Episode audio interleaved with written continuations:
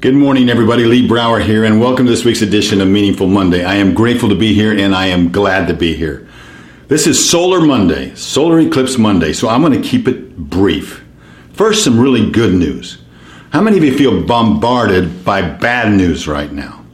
How about this? The New York Times says that 2017 may be the best year ever. Now, that's the New York Times, okay? Believe it or not. This is one, one of their um, what do you call it, columnist, Nicholas, I think his last name is um, Kristof, Nicholas Kristof.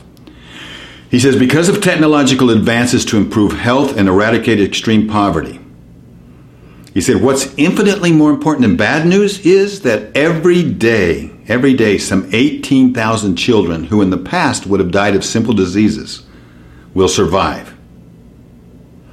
Every day, about 300,000 people will gain electricity every day, a cool 250,000 will graduate from extreme poverty.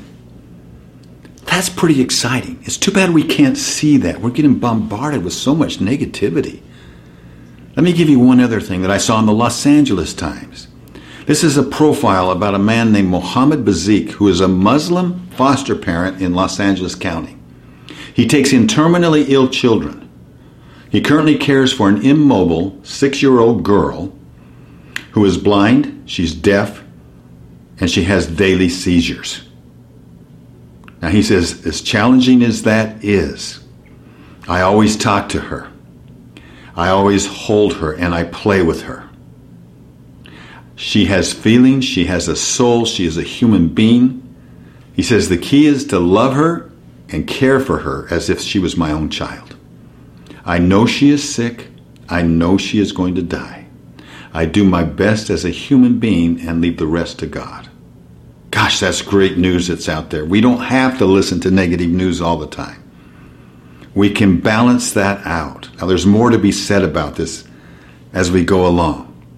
I'm going to leave you with three quotes, and then I'm going to say goodbye. I want you to think about them for this week, and we'll readdress them. First, two quotes from Mother Teresa. Um, we live in a VUCA world, right? Volatile, uncertain, complex, and ambiguous. We should be doing something about it. As leaders, we should be doing something about it. Here's Mother Teresa's answer What can you do to promote world peace? Go home and love your family. That's her answer. Here's her answer to protests If you hold an anti war rally, I shall not attend. But if you hold a pro peace rally, invite me. And finally, a quote from the great philosopher Bill Parcells, tongue in cheek. You know him as an NFL, former NFL coach. But here's his quote, and see if you can't relate it to yourself or to things that are going on in your life or in this country, in this world. He said, Losers assemble in small groups and complain about the coaches and the players.